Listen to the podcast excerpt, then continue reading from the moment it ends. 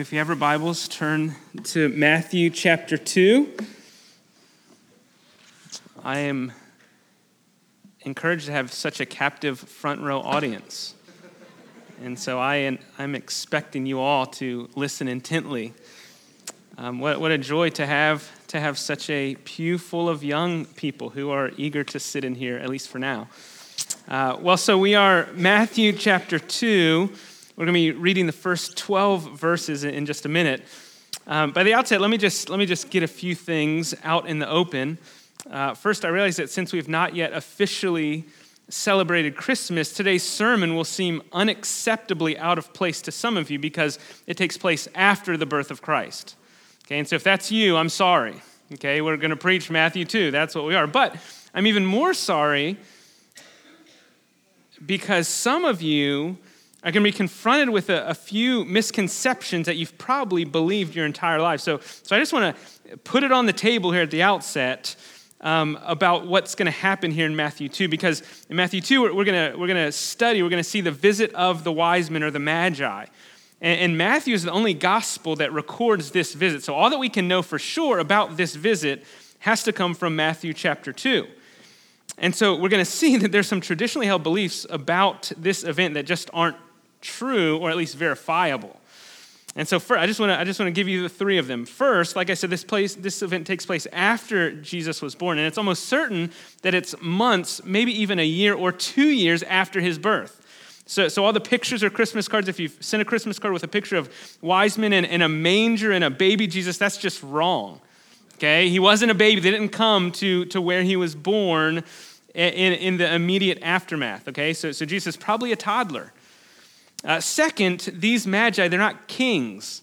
Okay, they're, they're probably wealthy because of their gifts, but they're, they're certainly not kings. They're magi. They, they're students of stars. They're, they're astrologers or stargazers. Their profession would be looking at the celestial bodies, reading the bodies, and, and interpreting them.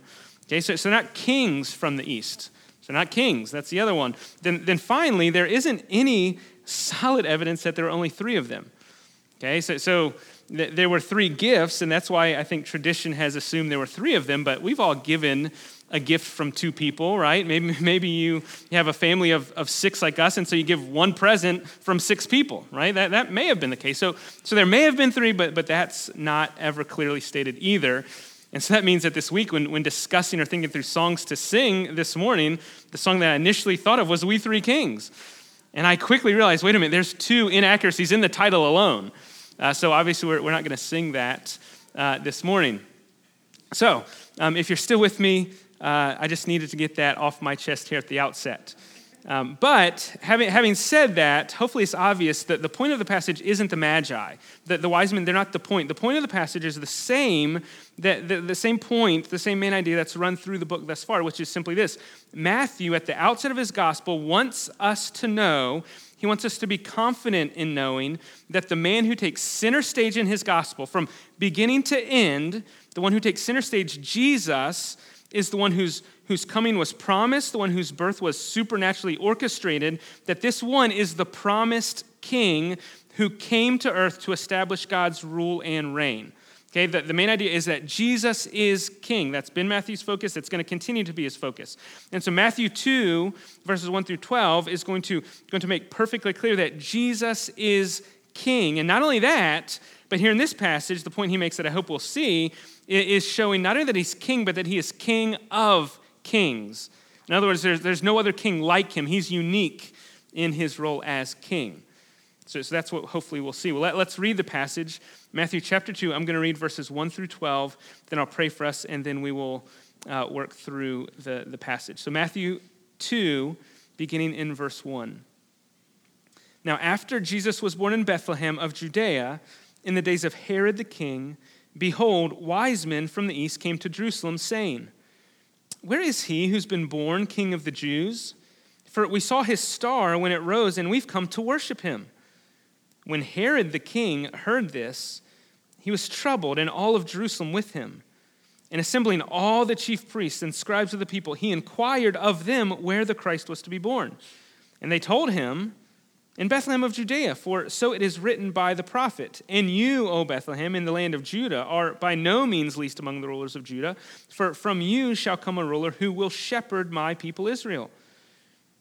Verse 7 Then Herod summoned the wise men secretly, and he ascertained from them what time the star had appeared. And he sent them to Bethlehem, saying, Go and search diligently for the child. And when you have found him, bring me word that I too may come and worship him. After listening to the king, they went on their way. And behold, the star that they had seen when it rose went before them until it came to rest over the place where the child was. When they saw the star, they rejoiced exceedingly with great joy. And going into the house, they saw the child with Mary his mother, and they fell down and worshiped him. Then, opening their treasures, they offered him gifts gold and frankincense and myrrh. And being warned in a dream not to return to Herod, they departed to their own country by another way. Well, let, let's pray. Now, Father, we are, we are we're in awe that, that you would send your Son, the one who has all authority and all power and all dominion, the one who rules this world and everything in it. You would send him to be born in the humble circumstances in the town of Bethlehem. And so I pray as we work through this, Lord, that you would unite our hearts to, to worship this King, to, to align our lives under his lordship, that we might honor him and serve him all of our days. We thank you for Christ. Lord, help us now as we study your word. It's in his name we pray. Amen. So the passage, the flow of this passage is, really simple. It's really a geographic flow. And so the two, two main sections that we're gonna, how we're gonna break it down uh, center around the travel of these magi, these wise men. So we're gonna see first verses 1 through 8, we're going to see the wise men visit Herod. So they come from the east to Jerusalem. That, that's the first movement, verses 1 through 8. Then the second movement, they, they go from Jerusalem to Bethlehem. And so the wise men visit Christ. Okay, so those are the two points. The wise men visit Herod, then the wise men visit the Christ. We'll see that in verses 9 through 12. And so that's, that's the very simple outline that we're going to follow through. Um, but before we look at that first point and their, their visit to, to Herod, I just want to draw out a dynamic that's at work here. This is why I titled the sermon The King of Kings, because a dynamic here, there's tension right at the outset of these 12 verses. And the tension is seen, if you look there at verse 1, now after Jesus was born, in the days of Herod the king. Okay, so there's king number one. And then the very next verse, verse 2, the wise men come to Jerusalem saying, Where is he who has been born king? Okay, that's king number two. And so that's the tension that, that is established right there at the outset. And, and, and so we know that two kings don't often coexist well together. And so the question that ought, that ought to occupy our minds as we read these verses is simply well, who's, who's the real king? Who's the right king? Who's the legitimate king? Because there's two kings on the scene in Matthew 2. So who is the real king? And the irony that, that's going to unfold here is that king number one, the unworthy impostor king of Israel, Herod, he looks and acts and is, and is treated by all those in Jerusalem as the rightly ruling king. While the worthy king, the legitimate king of Israel, the true son of David, is the toddler born in a lowly town of Bethlehem to a virgin. And he's the one that has no apparent royalty or power or worth.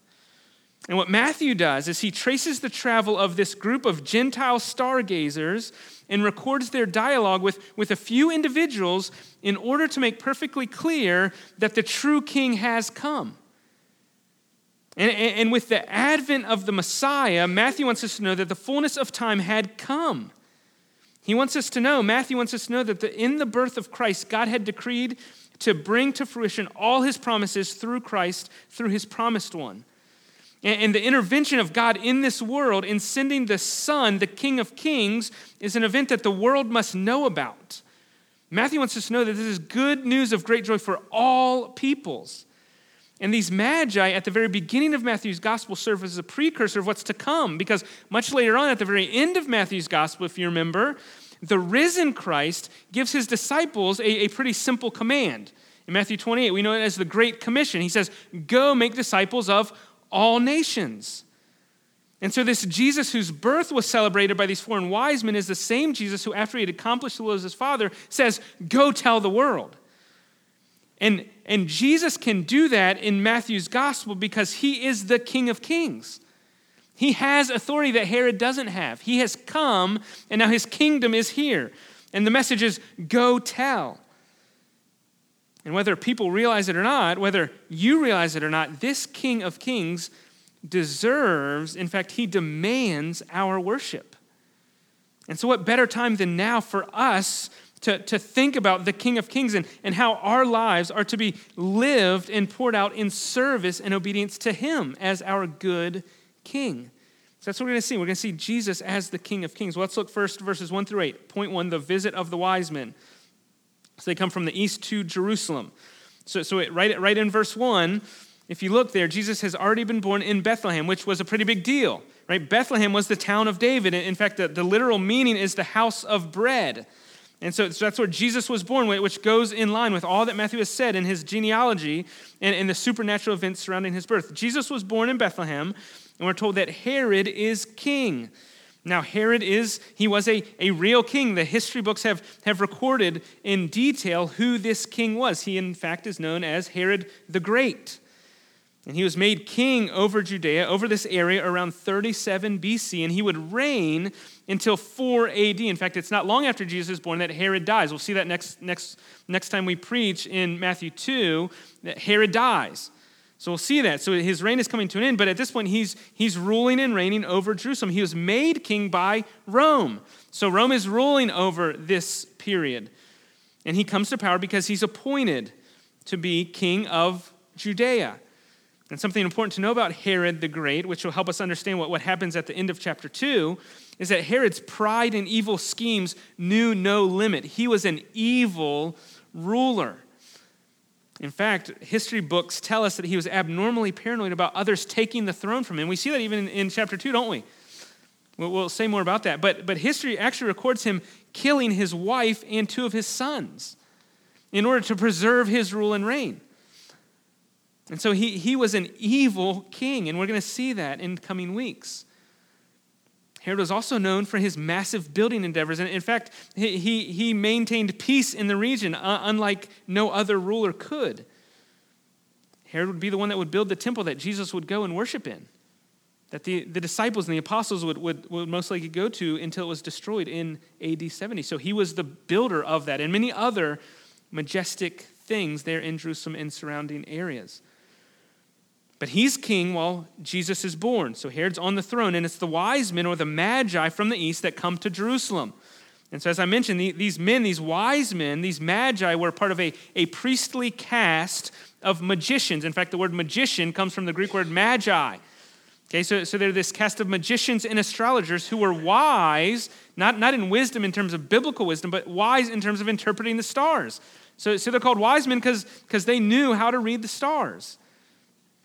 And so all that is said in terms of origin, all that is said in terms of origin is that they come from the east. So they come from the east, whether it's Arabia or Babylon or Persia or Egypt, we just don't know. But they come from the east to Jerusalem. And they came, what we do know for sure is they came because they had seen a star. And they had, however it happened, they had discerned that this star was the star of the king of the Jews. And so they traveled from the east to Jerusalem in search of the king whose star they had seen. And so, this star, this is a mysterious star. And the important thing to know about this star is not what it was or how it happened. In fact, you could find whole sermons, whole books written on how this happened. And, and there's all kinds of hypotheses on, on how this supernatural event happened. And I want to say, well, that's the point of a supernatural event. You can't explain it, it happened. So some people say it was a supernova, it was Halley's Comet, or it was a planetary conjunction. So, so kids, that's, that's a word for you to know, a planetary conjunction. I didn't know what that meant. But, but some people say, well, Jupiter and Saturn were, were just from the Earth's appearance so close that it was just a brighter star. And so at that time, God ordained that Jupiter and Saturn were so close. And, and all these, maybe there's an answer there, but the point is it's a supernatural event. And it doesn't matter how it happened. What matters is that the star is in the sky, and these wise men see it and they say, That's the star of the king of the Jews. We have to go to Jerusalem. In fact, Matthew may be thinking of, of all the way back in the book of Numbers with, with the prophet Balaam. He, he was a pretty wicked prophet, but, but Balaam, if you remember the story, he was hired by the king of Moab to curse the Israelites. And instead of cursing them, he actually blesses them. He can't, he can't curse them because God won't let him. And, in one of his prophecies or predictions in, in Numbers chapter 24, this is what Balaam says about the future and the Lord in Israel. He says, I see him, but not now. I behold him, but not, not, but not near. A star shall come out of Jacob, a scepter shall rise out of Israel. And so this could be Matthew saying, hey, the wise men can read the Balaam's prophecy of the star rising, and they know what it means. And so this prophecy, most likely, this star is meant to, to show us that the, the, the son of David has in fact come and is the, the Christ who was born to Mary and Joseph. I don't think Matthew wants us to miss the connection. He wants us to know that the star out of David is the promised son of David. And so they searched for him in order to worship him there at the end of verse 2. The wise men want to come to worship him. Now, now we, can, we don't know for sure what it means when it says they want to worship him. It's not necessary, necessary that they want to bow down and hail him as deity, as the Christ, as the Messiah. Maybe that's, maybe that's in their minds, but, but doesn't necessarily mean that. That's certainly what Matthew intends to communicate as the right response, but they simply want to pay homage to an important person that had been born. They wanted to honor and bestow gifts upon the one who had been born king. And so they, they head on a trek to Jerusalem to do just that. And they, they are welcomed by King Herod, and, and they ask him in front of Herod, Where is the one who's born a king? And it's that, it's that title, it's that phrase that, that, that Herod immediately begins, begins to, to, to, to go, to, to be afraid internally. The king of the Jews, and, and then his antenna immediately go up. Right? He, he doesn't seem to have any concern about the Old Testament prophecies concerning the Messiah. All he knows is that when he hears the title King of the Jews, his fear kicks in. Wait a minute, there's a rival. There's a rival on the scene. Uh, my, my throne is in jeopardy. And so he's troubled, he's in turmoil.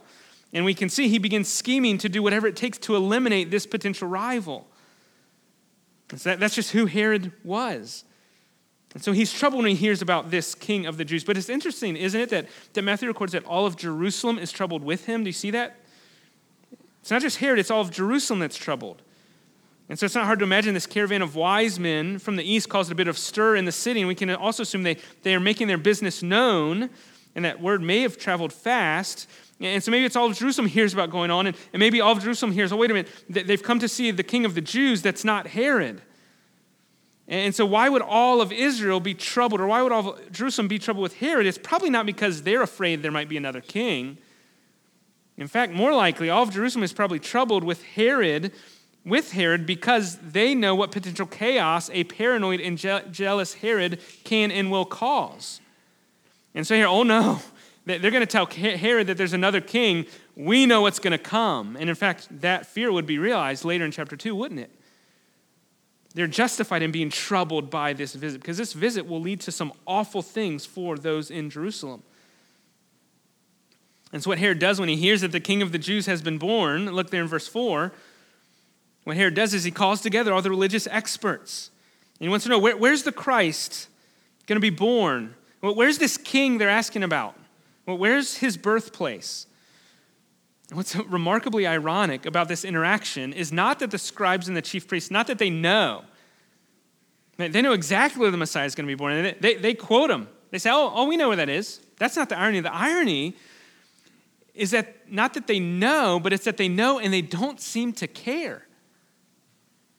Did you notice that? These chief priests, these scribes, they're experts in the law. They, they're the ones who knew their Old Testament, the ones who were responsible for, for leading or shepherding God's people. And they aren't looking for the star, they miss it. And even when these pagan stargazers come to Jerusalem asking about the star, it doesn't seem that they could care any less than they do. Oh, yeah, we know where that is. Yeah, it's in, it's in Judea, in Bethlehem. Yeah, that's where, that's where Messiah's coming. And they don't do anything. I mean, the promised Messiah had been born about six miles away. The, the realization of all of God's promises had come in the child who was born king. And when the news of his star reaches Jerusalem and the scribes, they simply tell Herod what the promise said. I mean, can you believe that? How unbelievably blind these religious leaders were, how remarkably apathetic. They appear to do absolutely nothing about this potentially earth shaking news of the Messiah. I mean, in light of this, it's not surprising that these are the same scribes who receive woe after woe after woe after hypocrite after hypocrite from the mouth of the very Messiah that they failed to acknowledge had been born. But at this point, they're simply information tellers, and they give Herod the correct information regarding the Messiah. They tell Herod the Messiah was going to be born in Bethlehem. And so they know their Old Testament promises, and what they quote him is actually a kind of a, a combination of two Old Testament prophecies regarding the Messiah. The first one, which Will read earlier, was the, the Micah 5 prophecy.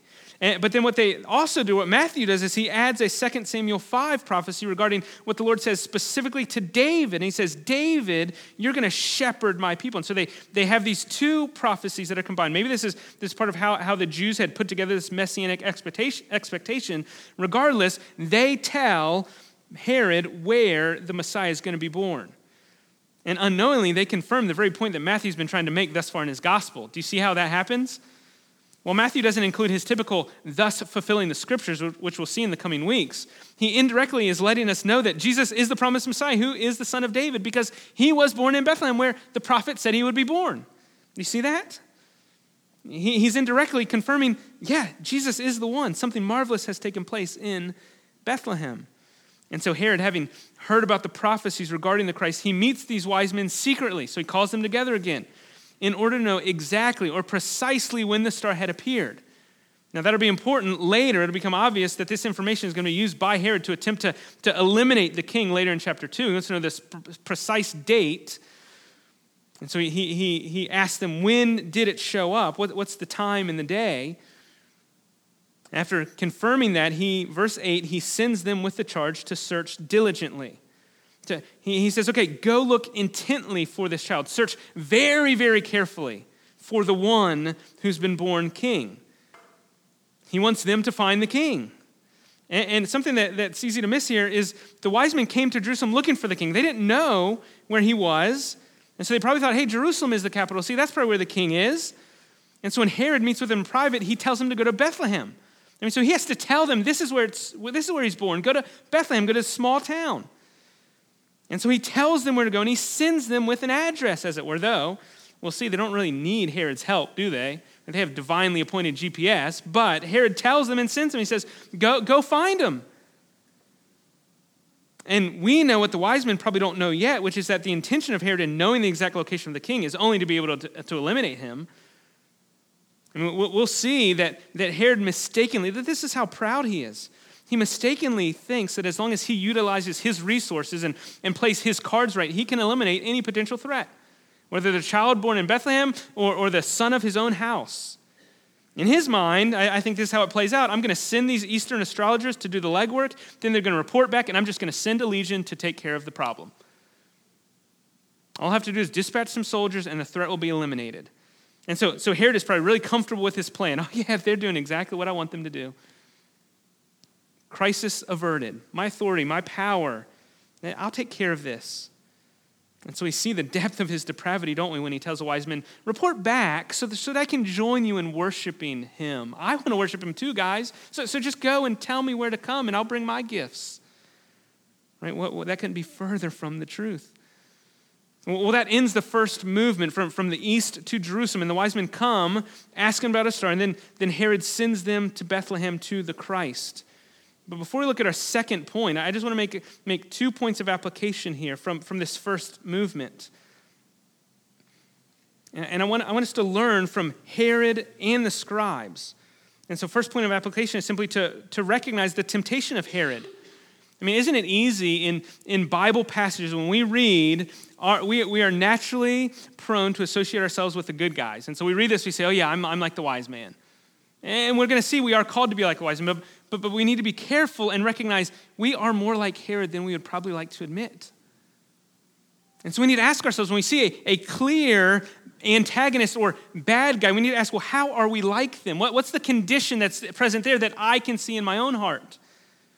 And the reality is, friend, when it comes to our sovereignty, when it comes to our ability to control things, when it comes to our place on the throne of our lives, we are a lot more like Herod than we realize. You see, uh, Herod was afraid of another sovereign. Herod trembled at the thought of losing authority, of losing control. And the reason he trembled and was afraid of that is because he was God in his own eyes. And when Herod occupied the place of God, when Herod was on the throne, both literally and figuratively, when that's the case, any rival power or authority must be eliminated. And that's what Herod does. And, and that, friend, is the place of tension where we live. We're all Herod. At least partly, the natural human heart is Herod. We don't like to be under authority, we don't like not being in control. And the temptation for us is to eliminate or to push aside or to ignore or to refuse to acknowledge that there might actually be another rightful king of our own lives. And so the application is simply to recognize there is one King of Kings. And it's not Herod, and it's not you, and it's not me. The point of application is for us to follow and submit to the rule and the reign of the King of Kings, to obey his commands, to endeavor to honor him above all else, to die to self and to live for him. This is the call. And for us, the initial part of pursuing that call is simply recognizing our own temptation to refuse and reject that call of submission. And so we just say, Lord, I don't want to obey you sometimes. And I just want you to know that. And I'm sorry, and I want to follow Christ. I want to honor him.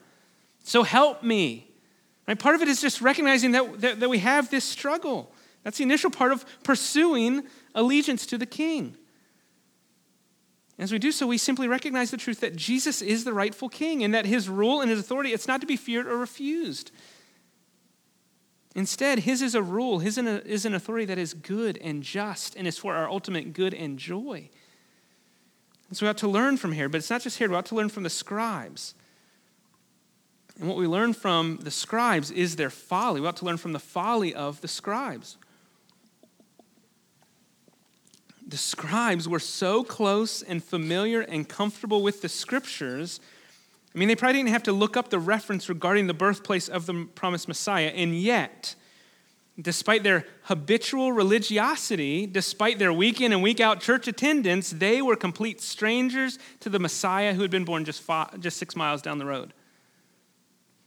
These scribes were suffering from cold, frozen hearts. Their love for God was a thing of the past. And, and it seems that they did what they did because that's what they always did. And they were so stuck in their doings, in their religiosity, that they completely missed the entire point of it all. I mean, these, these individuals had given their entire lives to the study of the scriptures, which, which was pointing to the, the coming of the Messiah, the Savior, and they missed it completely. That is folly, isn't it? That's the folly of the scribes. And I wonder, I honestly wonder, here this morning, how many of you are here for no other reason than that, than that this is what you always do?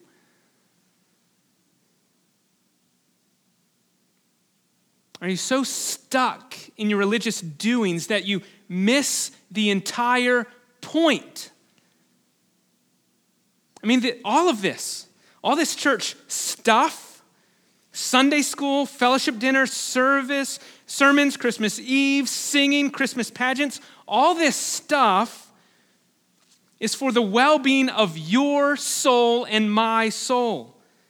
All of it is that we might grow in our love and affections for Jesus Christ. That's it. That's the point. We want you to grow.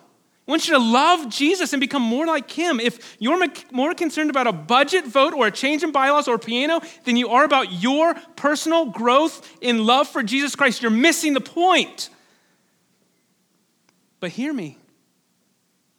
If I'm more concerned about a budget vote or a change in bylaws or piano than I am about my personal growth in love for Jesus Christ, I'm also missing the point. Jesus Christ is the point. Don't miss it. Don't miss it. Herod and the scribes missed it. They didn't recognize the King of Kings, and we must not follow in their steps. We must beware that, of the ways that we are tempted to miss it like them. Well, having seen the wise men visit Herod, that leaves us only with the, the final verses, the few verses there, verses 9 through 12. And, and the, the wise men visit the Christ. So they leave Jerusalem to go to Bethlehem. And so after visiting with Herod, the wise men out on their journey, they head out, a journey that's only about six miles. Depending on their speed, it's a few hours. Not a long journey. At this point, we assume they're set on finding the king and then reporting back to Herod. That, that's probably their mindset as they go. Okay, we're going to go find him, we're going to worship him, we're going to give him our gifts, then we're going to come back and tell the king what he wanted us to tell him. And well, they probably know how to get to Bethlehem or they have directions. Verse 9 says, The star that they had seen when it rose before them until it came to rest over the place where the child was. So, so this is, you can't explain this with a meteor or anything else. This is a supernatural activity in the heavenlies. It doesn't matter how you try and explain the first appearance of the star up in verse 2, None of those explanations explain what happens here. This is none other than a supernatural divine intervention. God Himself is the only possible explanation behind this celestial activity. The star goes before them, so it's moving, and then it comes to rest over the place where Jesus was. I mean, you can't explain that. And this star is reason for great or exceeding joy for these wise men. I mean, these wise men rejoice exceedingly with great joy, Matthew says. And I don't think it's because they, they have a divinely operated GPS. I think it's because they know we're close. We're close to the king. This journey that started long before Jerusalem from the east is now on its final leg, and, and they're close to the finish line. I think they're rejoicing and excited and, and anticipating who they might find. In verse 11, seeing the star rest over the place where he was, verse 11, they go into the house and they saw the child with Mary, his mother. They walk in the house, they see the child, they see his mother.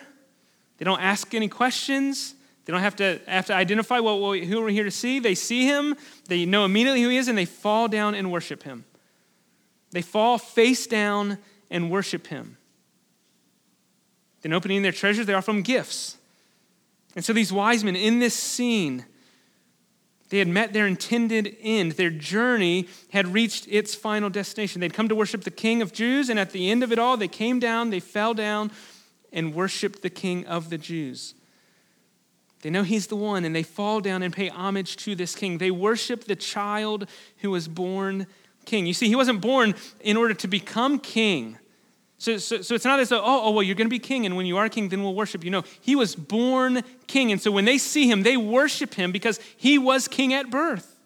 And they fall down and they worship this child.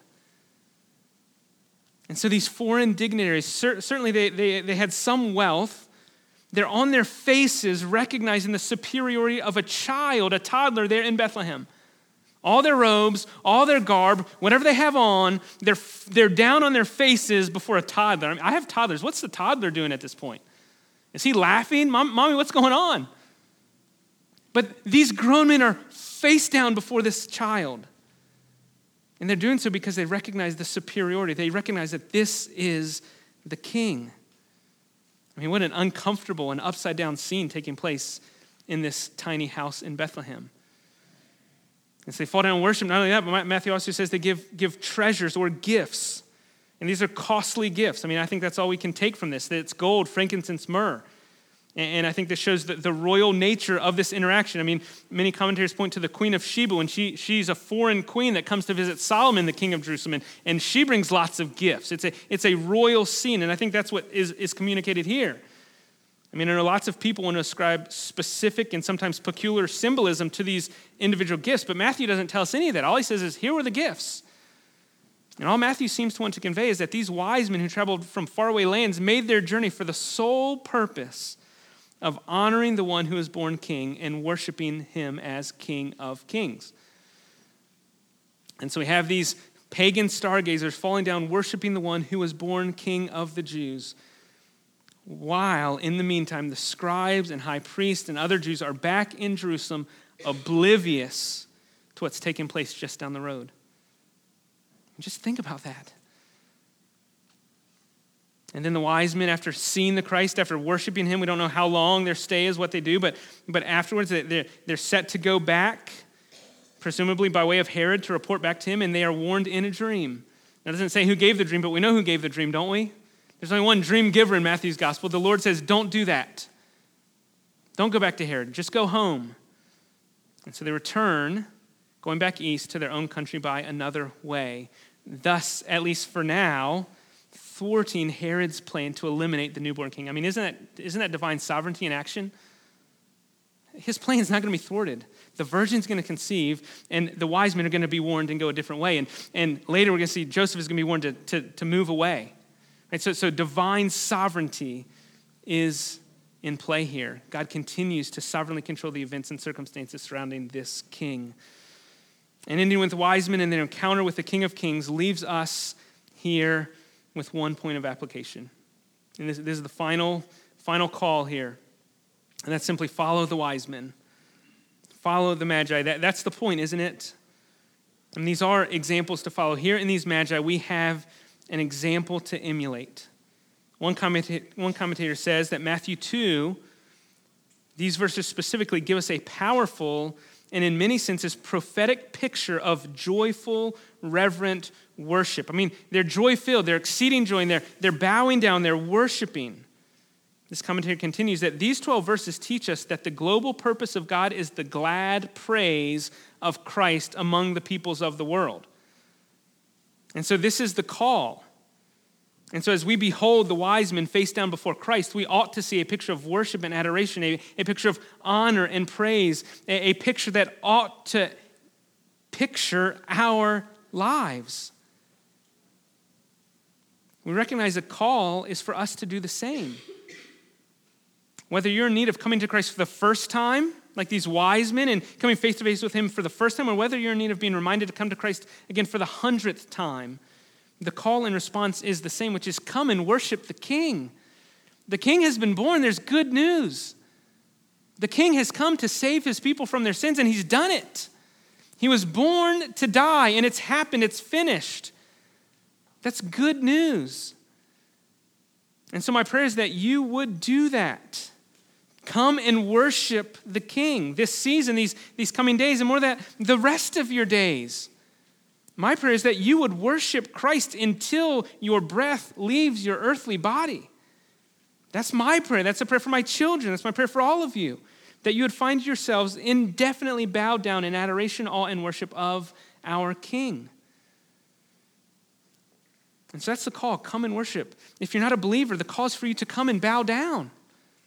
He deserves, he demands your worship. And he is a good king who laid down his life that you might live. And so, if you want to know what it means to come and worship Christ and, and find your, your, your hope and your joy in him, I would love to talk to you about it. So, talk to me. I, w- I want you to know how you can come to know this king. But if you're a believer, I know, that, I know that's a lot of you here. If you're a believer, worship the King of Kings. Recommit again. I want to honor you. Confess ways that you failed to do that. Start again right now. Take up your cross today and follow him. So the call of the wise men is come and see, but there's more than that. While this isn't explicitly from, from the example of the wise men, an explicit example from Matthew's gospel as a whole is that this news, this call to come and worship the king, it's not just come and see, but it's also a go and tell. Matthew begins his gospel with the nations coming to Jerusalem to worship Christ in the form of these magi, but it ends with Christ commissioning his followers to take the gospel to all nations. And so we're doing justice to Matthew's gospel by emphasizing the second aspect. It's not just come and see, come and worship, but it's go and tell others to come and worship. And so maybe you just need to be encouraged to go and tell. Go and tell.